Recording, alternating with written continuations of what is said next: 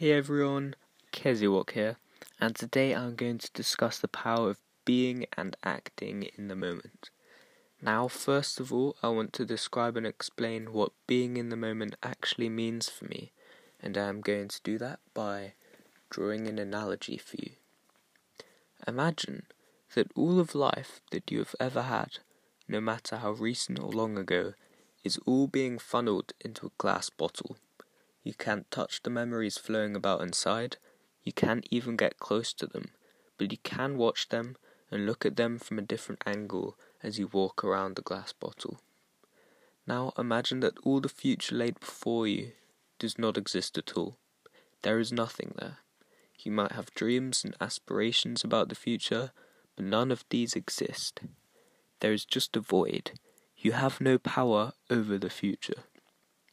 Now, Take where you are standing or sitting or lying down listening to this podcast. In this moment, in this space, is where you are trapped.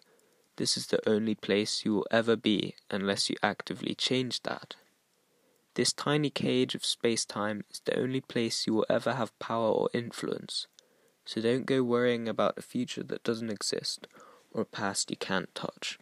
Use the moment, where and when you are right now, and influence it. Use your surroundings and your current state.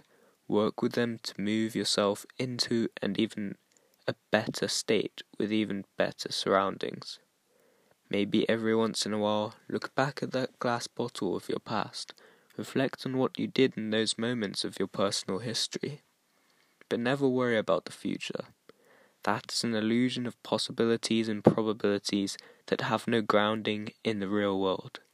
The only way to convert those dreams into hard reality into that glass bottle of yours is through your current state in the moment. This is your only point of conversion. So use this moment or use nothing at all. That's all the advice I have for you right now about using the power of the moment.